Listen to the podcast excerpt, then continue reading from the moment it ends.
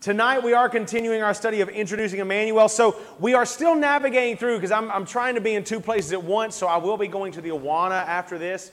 Do you guys, I'm enjoying seeing all of y'all up there uh, singing with the kids. I think that's a really cool thing. The adults are enjoying it, or I hope the adults are enjoying it. The kids are loving it, and I hope that y'all are enjoying it as well. I know there's at least one voice that really enjoyed it and got fired up for it. All right, at least one voice that loved it. Caw! It got me. Uh, that was, wasn't it? So let me tell y'all something. Uh, yeah, caw! All right. Uh, Jefferson County has just released, if y'all have not heard, that mask mandates are changed. Yeah, everyone must be wearing a mask while on Jefferson County campuses. That starts tomorrow. Tomorrow. It starts tomorrow. Starts tomorrow. So, so that's what's going down in Jefferson County. Another fun fact. Hey, so so uh, just to let you know my world recently. You guys didn't ask for this, but I'm gonna let you know. I'm gonna let you in my world. Okay. All right. You guys know I've been driving a uh, uh, a short bus for a while now. All right, I've been driving a, a short bus, and that is true. I've been driving a short bus. It is shorter and uh, and uh, it's glorious. It is easier to drive. All right, it has air conditioning. Uh, I have, I have uh, only three students, although it takes me like an hour and a half to run my route. Uh, but I, three students versus a whole bunch. I've got air conditioning on there. Uh, I do have another adult who's supposed to be able to help. and I have air conditioning. So it's really important that you guys know I've been doing that for the last like five years. And the Burkett Center shut down and so they moved me to a long bus. And I've been driving, I've been driving a long bus for the last three days. And let me tell you something, I think I've lost more water from my body in these last three days than I have the last three years. All right? I am sweating so much on the bus. And I'm realizing, I'm realizing that the short bus has maybe even softer than I already was. All right, I am such a softy. Like I, I'm, I'm like, man, where's my air conditioning? And then I start yelling at the kids, you know, and, and beating them up, you know. Huh? So this route, I'm at Chalkville Elementary School. This route, mm-hmm, I'm at Chalkville Elementary, uh, is a double route, which means I take the first set of students to their homes, and then I have to go back to the school, pick up the next set, and go. So it's, it's a blast. So much fun. So much fun. Uh, and the thing about it is, that, uh, that this is not a hard route at all, but these kids haven't had the, a bus driver, like a consistent bus driver at all. So they don't know if they're second load or first load. And so for the past two days, guess what I've had? I've had wrong kids on the wrong load, and I'm sitting there working with them. Where do you live? and then, and then when I figure it out, I take them home and I kick them off the bus and say, "Get off! You're not allowed to be here." kind of like what I would do with Aiden no matter what. So you guys didn't ask for that information, but for the next week and a half, or for the next week, I've got to be doing that. So you're welcome. You guys just understand, I'll be sweating on a bus tomorrow. Woo! Huh? You, you sweat on a bus too?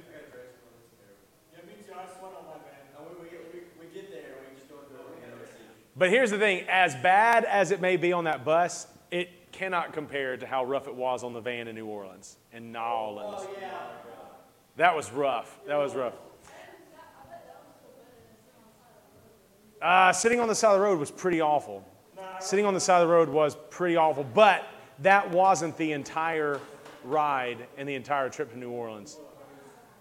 So, you guys are going to need Bibles. It's going to be a little bit different tonight. Oh, by the way, by the way, how many of you, how many of you brought your Bible with you tonight? How many of you brought your Bible with you tonight? Okay, how many of you have Bibles at home but you didn't bring it with you tonight? Okay, so here's what's going to happen, okay?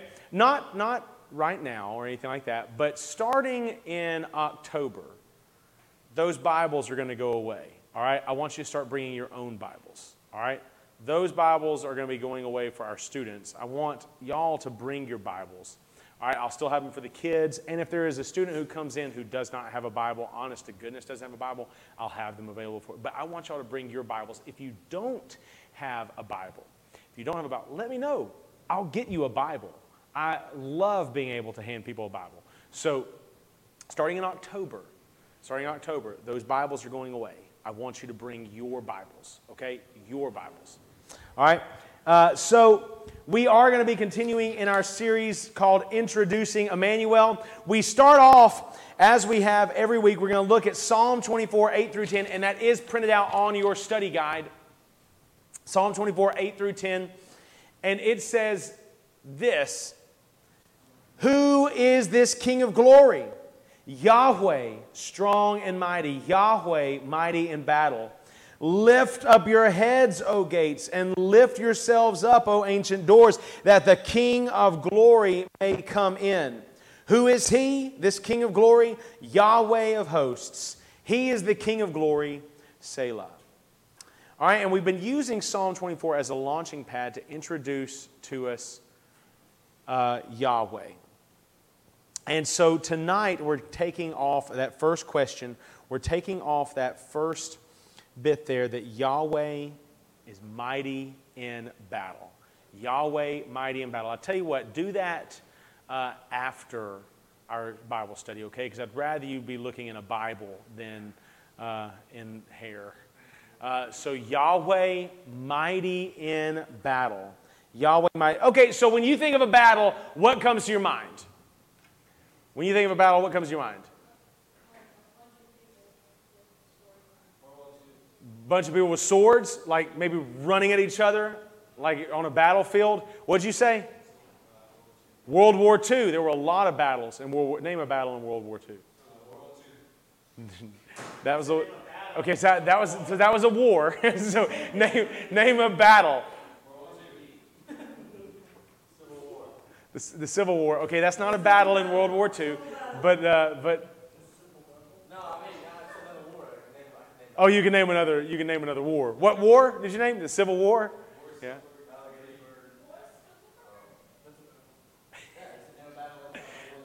All right. Can you name a battle uh, during the Civil War? I did. What? What? Gettysburg. Gettysburg. Yeah. There's there's one. There's one. Yeah. Where the president died? Okay, that's never happened in a war.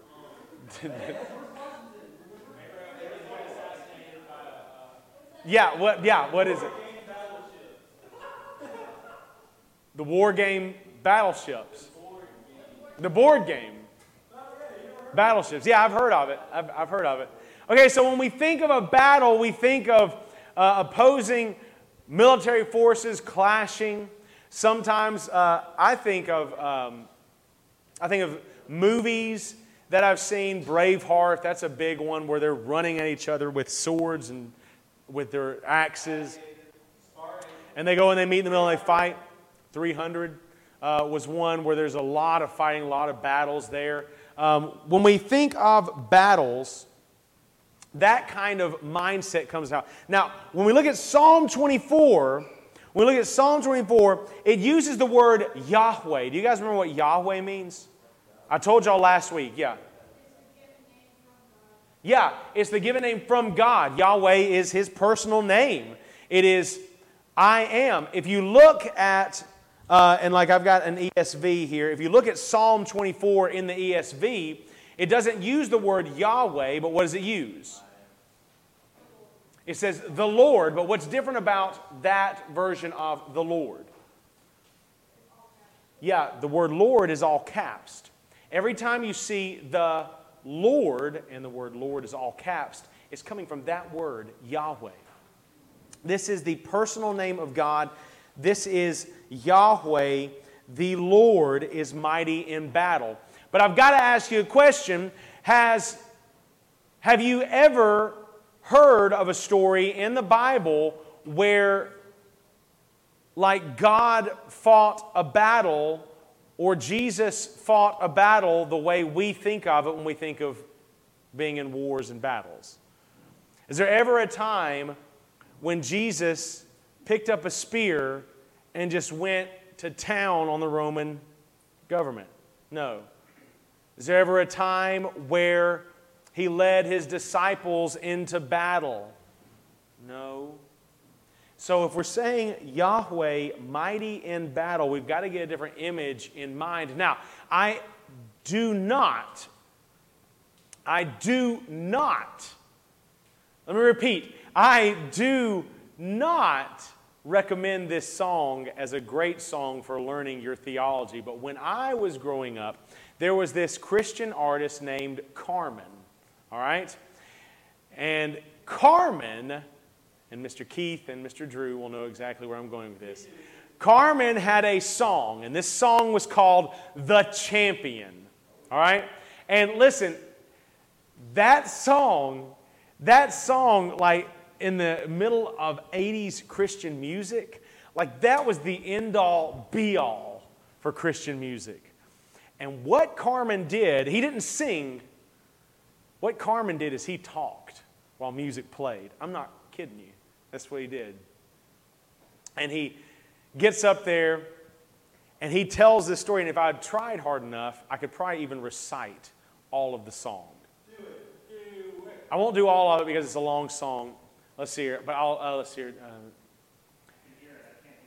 the bell, the crowd, the fight was on, and the devil leaped in fury. With all his evil tricks became undone. He threw his jabs of hate and lust, a stab of pride and envy, but the hands that knew no sin blocked every one.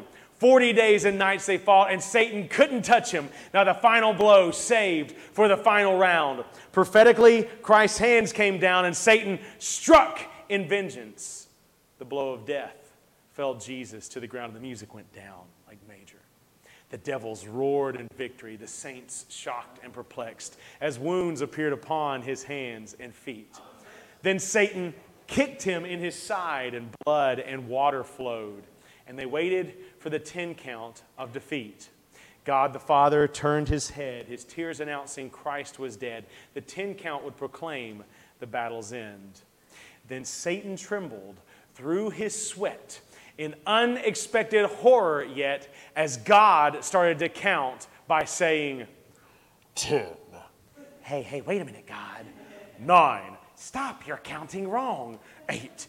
His eyes are opening up. Seven. His fingers are twitching.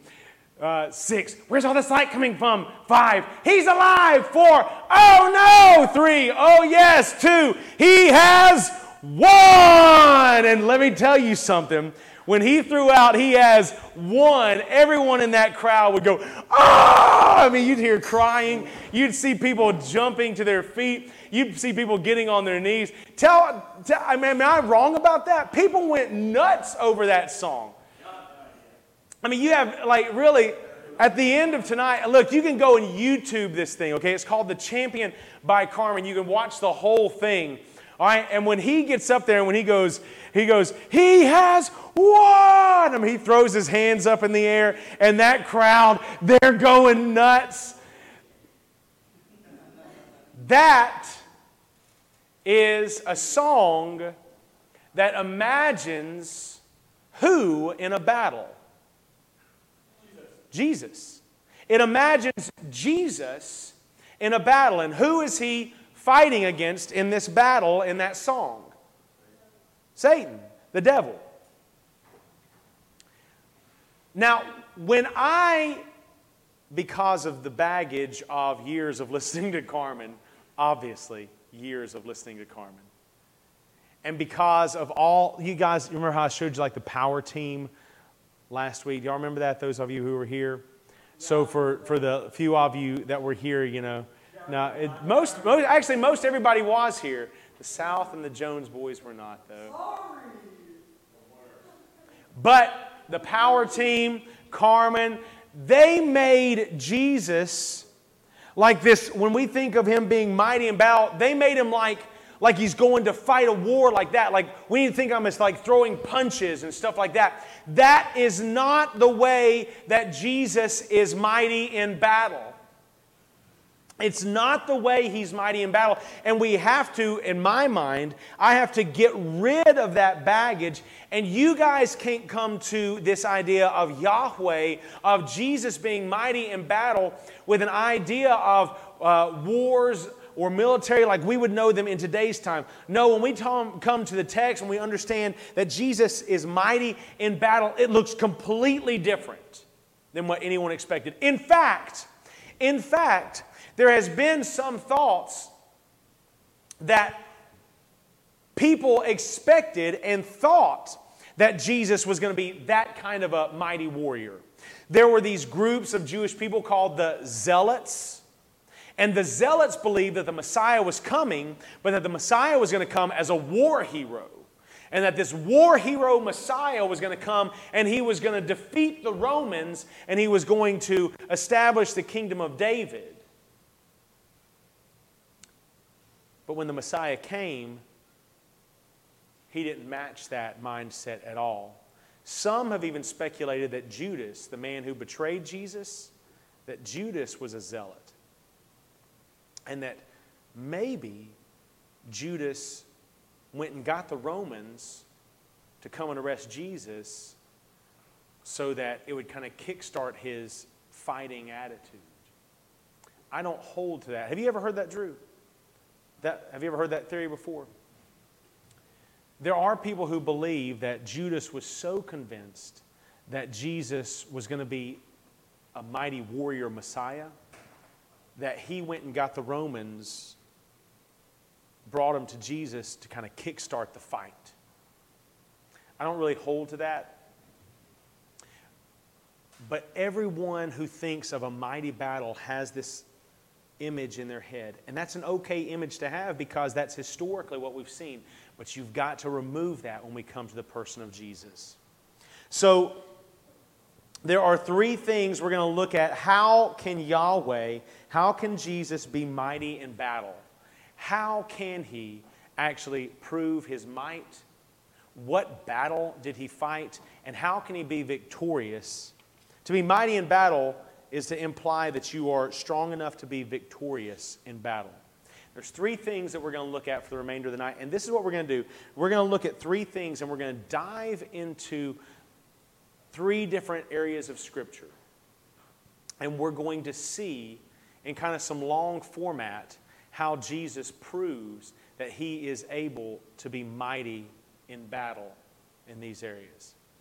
So, the first thing, it's number two on your study guide Jesus must have victory over sin in his person.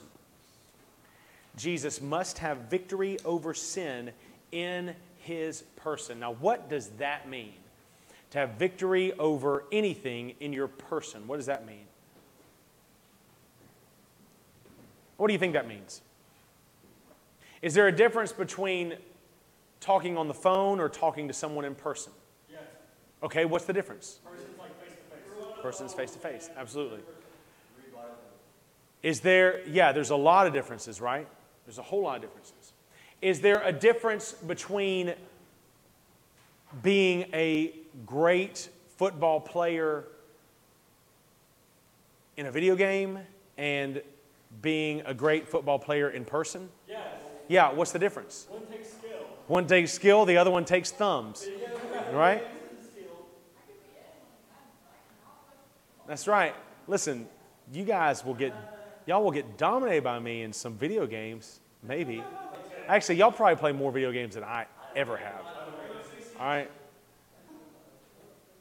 But if it came to actually doing anything against y'all, y'all would probably destroy me in most things. So when we say that Jesus must have victory over sin in his person, understand this is not some sort of symbolic thing. Jesus actually has to come and he has to have victory over sin in his person. Now, why is that important? Why is that important? Because the first person who ever came, the first man who ever came, was who? The first man who ever came to earth was who? Adam. Adam was our representative. He was the person who represented all of mankind for all of history because he was the first. And did Adam have victory over sin? No, he failed. Adam was defeated by sin in his body, in his spirit, in all of his person.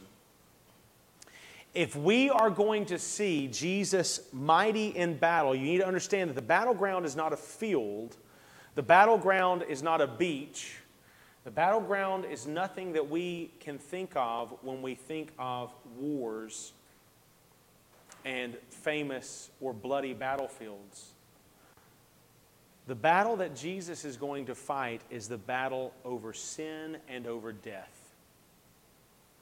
And it's a battleground that we can't even pretend to be a part of. So if Jesus is going to be mighty in battle over sin and death, if he is going to destroy sin and death, if he's going to win that war, then he has to have victory over sin first in his person. Meaning this that if Adam failed, and if Jesus is going to come, and if Jesus is going to be our representative, our new representative, he's going to have to defeat sin where it lies. Let's just for a moment before we jump to the text. Actually, you guys can go ahead and open up to the text. It's in Matthew chapter 4 uh, or well, we'll start in verse chapter 3, 17, and then we'll go through chapter 4. But if you remember correctly, when Adam and Eve were created, they lived in the Garden of Eden. Was there anything not appealing about living in the Garden of Eden? Everything was good for the eyes, everything was in a good relationship. There was one place one thing they weren't supposed to do. In all of that whole garden, one thing they weren't supposed to do, and Adam and Eve failed. But how did they fall? Remember, the serpent came. Do you guys remember that? And what did the serpent say to Eve? What were the first words the serpent said to Eve? Do you remember? What were the first words that the serpent said to Eve? Drew. Did God really say that you can't eat of any of the fruits of the trees in this garden? Did God really say? Now, the reason why I bring that up, the reason why I offer that to you is because what destroyed Adam and Eve, that question, did God really say? Satan's about to use it again against Jesus. So let's look at Matthew chapter 3, beginning in verse 17. Someone just read verse 17 for me. Go for it.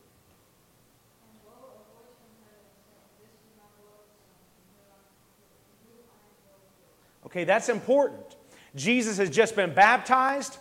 He's been put under the water. He's been raised up out of the water. When he raises up out of the water, it says that the light, the heavens opened up. God the Father spoke out of heaven. The Spirit descended on him like a dove. And the voice said, This is my beloved, what?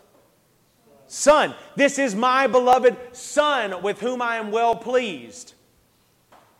Remember what God has said. Remember what God has said. Because we get to chapter 4. Then Jesus was led up by the Spirit into the wilderness. Very different from the garden.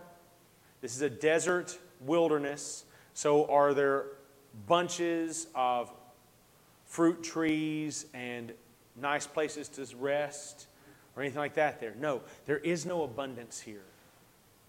Unlike the Garden of Eden, Jesus has no advantage to him at all. Jesus was led up by the Spirit into the wilderness to be tempted by the who? By the devil. The same one who came up to Adam and Eve and said, Did God really say? Now look at this, look at this. And after fasting 40 days and 40 nights, he was hungry.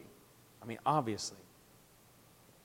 And the tempter came and said to him, If you are the Son of God, command these stones to become loaves of bread. What did God just finish saying in uh, chapter 3, verse 17? This is my beloved Son. And then what does the devil show up and throw right back in his face? if you are the Son of God, if you're really Him, did God really say you're the Son of God? Well, if you are,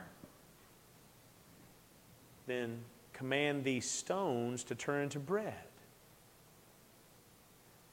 He attacks him with the same thing that he attacked Adam and Eve with in the garden. And if you're reading this for the first time, if you're going through and if you're hearing this for the first time, if you've just gone from Genesis and you've been reading all through the New Te- Old Testament and you get to Matthew and you see this part come up, all of a sudden you're going, oh my gosh, he just did it again. Did God really say, if you are the Son of God? And we've got the same drama happening right there before us, but this one's different. Look at verse 4. But he answered, It is written, Man shall not live by bread alone, but by every word that comes from the mouth of God. I don't have time to unpack all of that. But where Adam failed in the garden, Jesus had victory in the wilderness. The devil's not through, though. The, then the devil took him to the holy city and set him on the pinnacle of the temple and said to him, if you are the Son of God, what's he doing again? What's he doing again? The same thing. It didn't work the first go around. Jesus was too tricky for there. But he does the same thing. If you are the Son of God, are you really the Son of God? Did God really say that? Well, if you are the Son of God, throw yourself down, for it is written, He will command His angels concerning you. And on their hands they will bear you up lest against a stone. Why did he say that? Well, because about 40 years before that, uh, or maybe 50 years before that, there was a guy who got up there in the temple and he said to everyone, I'm the Messiah. I'm the Messiah. I'm the Christ. And he was not really. And this is what he did. He went up to the pinnacle of the temple, that high roof of the temple. And he said, I'll prove to you all that I am the Messiah. I'll prove that I am the Christ. He says, I'm going to throw myself off of this temple, and I will not be harmed.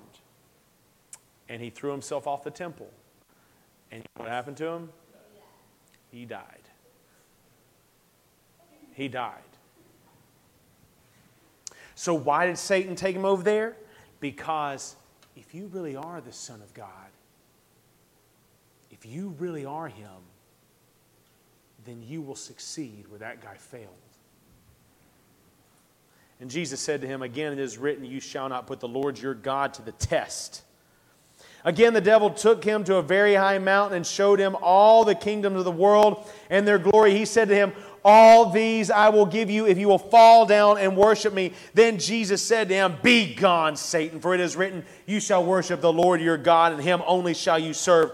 Then the devil left him, and behold, angels came and were ministering to him. Why did he look at the devil? Why did he tell him to be gone when he says, I'll give you the entire world, I'll give you all the kingdoms of the world, I'll give you every nation, I'll give you every land, I'll give you every power that I've got if you'll fall down and worship me? Why did Jesus throw it back in his face and say, Get away?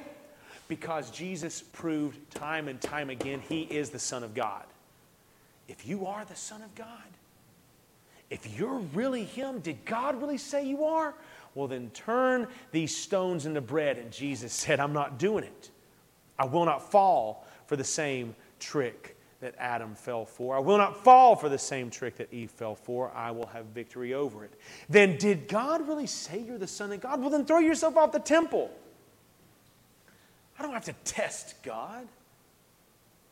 I don't have to put him to some sort of proof that he has to measure up to my standards? I am the Son of God, Jesus was telling him with all those things. And when Satan said, just fall down and bow down to me, he was saying, why would I do that? Because I am the Son of God. And even the devil, even the devil will one day, he'll bow a knee to Jesus Christ himself. So, the first thing you have to understand is that Jesus, if he's going to have victory in battle, if he's going to be mighty in battle, if he's going to have victory over sin in his person, that means he must be completely righteous. He must not fail in the same way Adam fell. He must not fail in the same way that you and I have failed. He must be completely free of sin. He must be completely distant from it. There needs to be no stain of sin on him at all.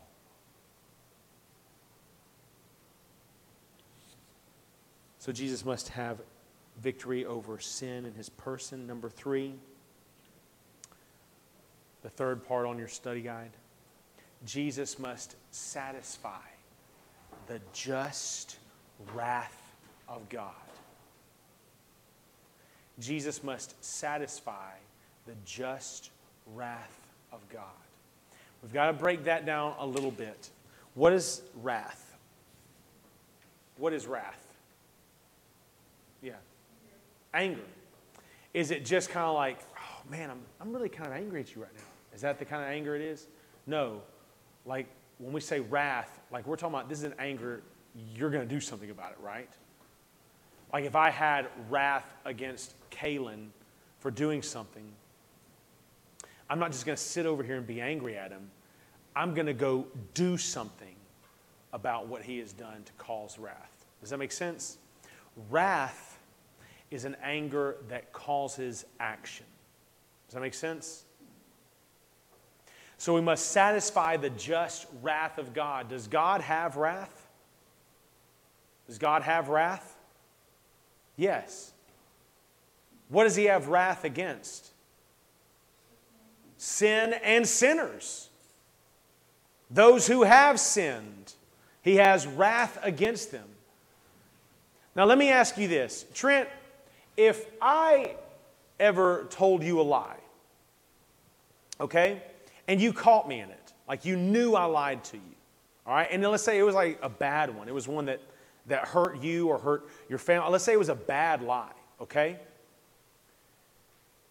Now, that would probably cause wrath on your end, at least in the sense, I've got to, we're going to talk about this, bud. But would there be, at some point, an end to that wrath? Yeah. Yeah. Because what I did has a timestamp, right? I am a finite being. What does it mean to be a finite being? I have a beginning and I have an end. I'm a finite being, and I offended another finite being who has a beginning and an end. If I offend an infinite being, how long does that wrath go on for? Forever. Infinite. Jesus must satisfy the wrath of God against sin and against sinners. Jesus must satisfy the wrath of God. That means the wrath that is due to me, the punishment that is due to me, must somehow be satisfied in something that Jesus has done. So I want you to flip with me to 1 John. Not, not the Gospel of John, 1 John.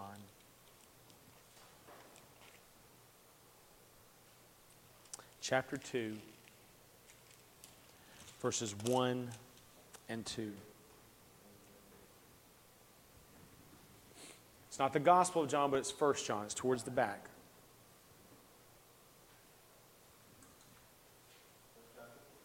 Chapter 2, verses 1 and 2.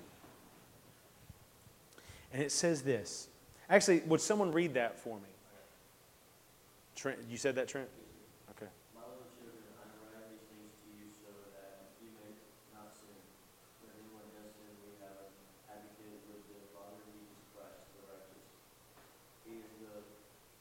Propitiation.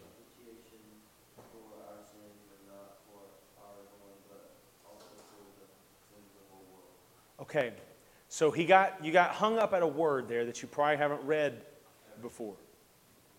Can you remember? Can you say the word again? Propitiation. How many of you have ever read that word before? A couple of you might have.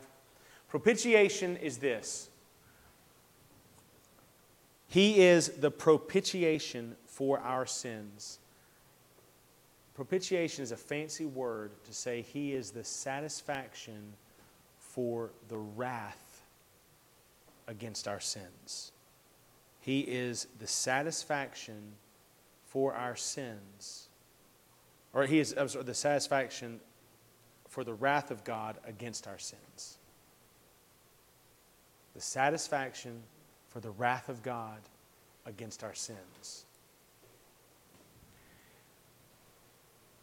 When did Jesus ever satisfy the wrath of God? When was there ever a punishment that was given to Jesus on our behalf? At the cross. At the cross, guys, you know what Jesus endured, what he went through. I've told you about the nails and the beatings they took.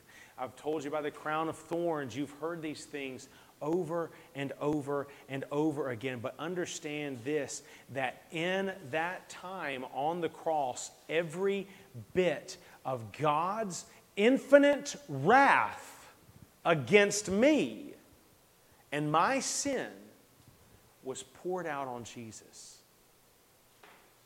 For six hours, Jesus suffered the infinite, unmerciful wrath of God. Not just for me, but also for the sins of all those who would ever trust in Him over the entire world. Think about that for just a moment. Jesus absorbed an infinite amount of wrath in six hours. How can Jesus absorb an infinite amount of wrath in that time?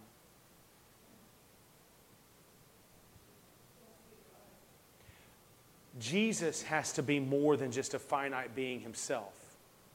Jesus has to be an infinite being who absorbs an infinite amount of wrath so that I don't have to.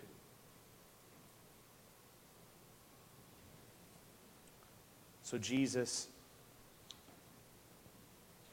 must satisfy the just wrath of God. And number four, the last one, Jesus must overcome the penalty of sin, which is death. He must overcome the penalty of sin, which is death. So, because of sin, we know the penalty is death, and it's death forever. It's eternal death, eternal uh, damnation, dying for all of eternity. Jesus must overcome the penalty of sin, which is death. In other words, he has to undo death. Now, we looked at last week that he can do that. He can do that and in several instances, he does do that. We looked at last week in John chapter 11 how Jesus went up to the man who had died. Do you guys remember who had died in John chapter 11? Lazarus. Lazarus. He went up to Lazarus, who had been dead for how many days? Four, four days. He'd been dead for four days, and Jesus looked at that dead man. He had the stone rolled away, and he said, Lazarus, come forth. And do you know what that dead man did? He came forth. So we know Jesus can overcome death, but what if Jesus is dead? That's a different kind of a trick, isn't it? Like, how do you overcome your own thing? You don't when it comes to death. You just don't. So, how is Jesus going to overdo this? If you open up to 1 Corinthians chapter 15, we're going to look at three verses, verses 54 through 57. Does anyone want to read those for us? 1 Corinthians 15, 54 through 57.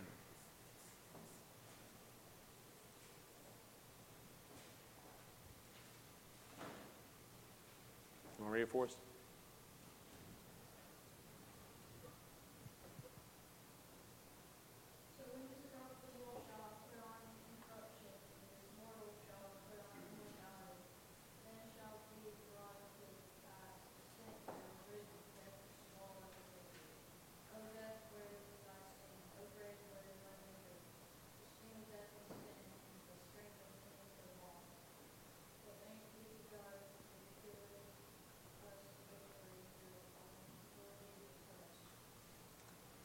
When the perishable puts on the imperishable. In other words, when that which can die can all of a sudden be clothed in something that cannot die, and the mortal put on immortality, then shall come to pass the saying that is written Death is swallowed up in victory. Jesus was dead, and I mean dead, dead, for three days. Don't ever get confused about thinking, well, maybe he was alive and he just got up a few days later and walked out. That's not the case. Don't ever, because there's a bunch of reasons why. Don't ever think that somebody stole his body. I can give you proofs why those things are not real. But three days after Jesus was killed, he was killed on a Friday, Saturday. On that Sunday morning, Jesus rose from the grave. The resurrection happened. And when he rose from the grave, understand, he put in defeat all of death for those who will trust in him and believe in him. So that we can look at death and we can say, Death is swallowed up in victory. Oh, death, where is your victory? Oh, death, where is your sting? There is a resurrection that Jesus did first, and I am a co heir. I am a joint participant in that resurrection because of what he did. And so I can literally look at the face of death and I can not be afraid. So let me tell you this story.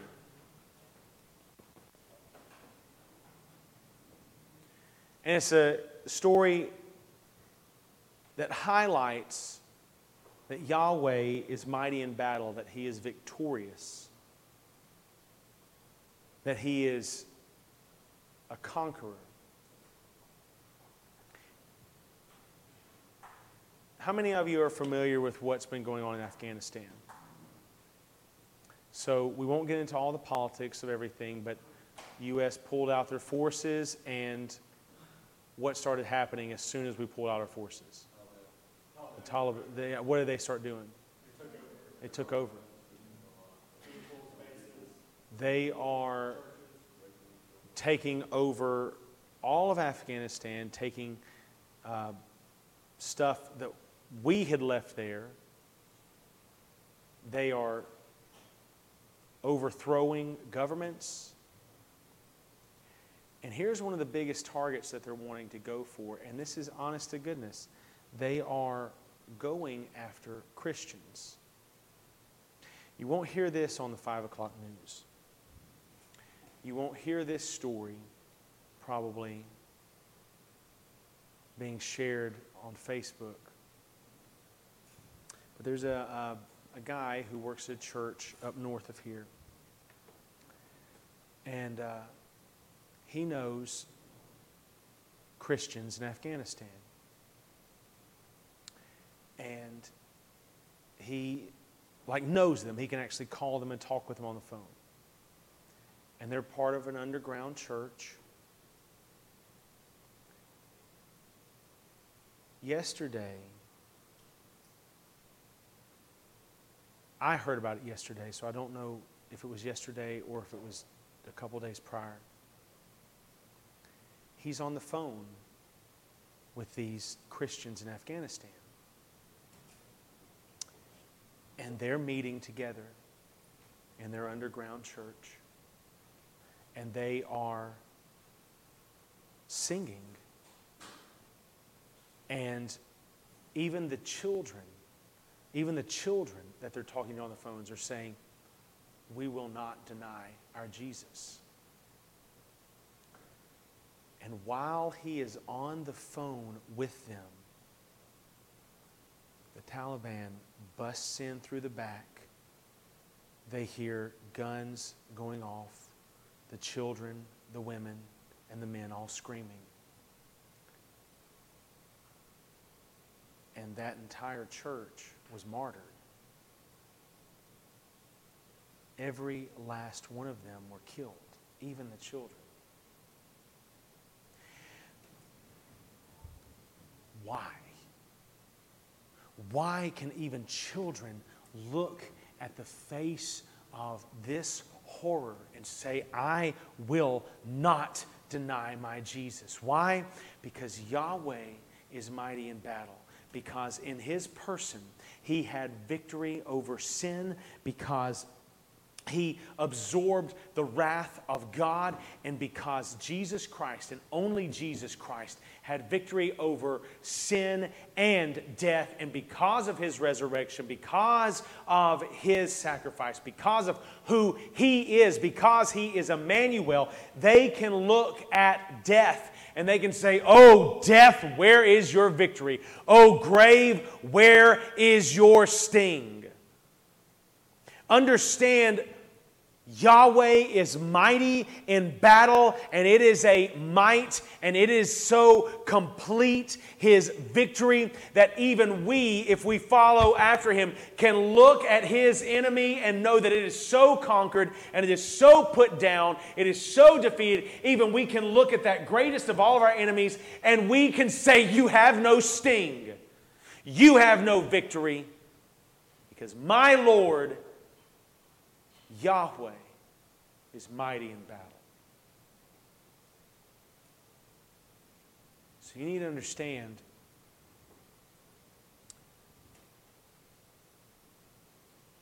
that there's not a single one of us in here who can wage war against death. Not a single one of us who can do that.